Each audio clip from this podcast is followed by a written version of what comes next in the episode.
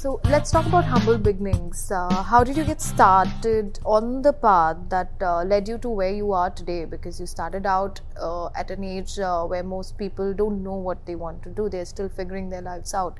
So, how did it work out for you? Uh, so for me, I think like all entrepreneurs, right? It's the personal problem which affects you so much that you're like, okay, let me do something about this problem. So, right. and you know, for for people uh, who are like creators, for us, it's more like, hey, I want to do that special effect which I saw in probably Mission Impossible or something. Yeah. Is there a tutorial? Oh, there is a tutorial, and I used to shoot myself and kind of try and replicate that. Right. So that's how it started off. Uh, so kind of coming to where uh, this was. So I remember for a fact that me, uh, I I believed I had a decent portfolio. Mm-hmm, So did my uh, friends and even my professors uh, where I was studying. Uh, and this was, I think, again uh, starting of the 12th standard, and for some reason it was very difficult uh, for anybody to get a project very easily Right. uh, when it came to internships employments or even like, like on a freelance basis Yeah, yeah. so i was like why is that the case and i really dug you know deep into you know there are some great online portfolio platforms which are there Right.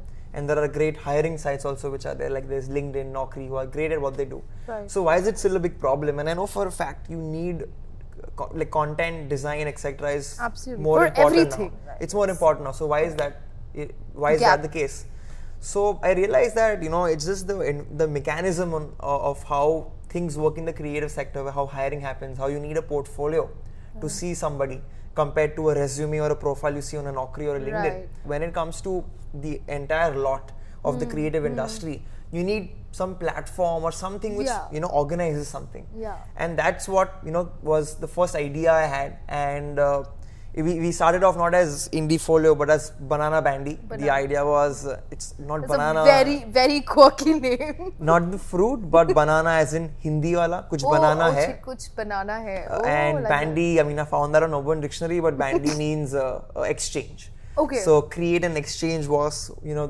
the theme behind that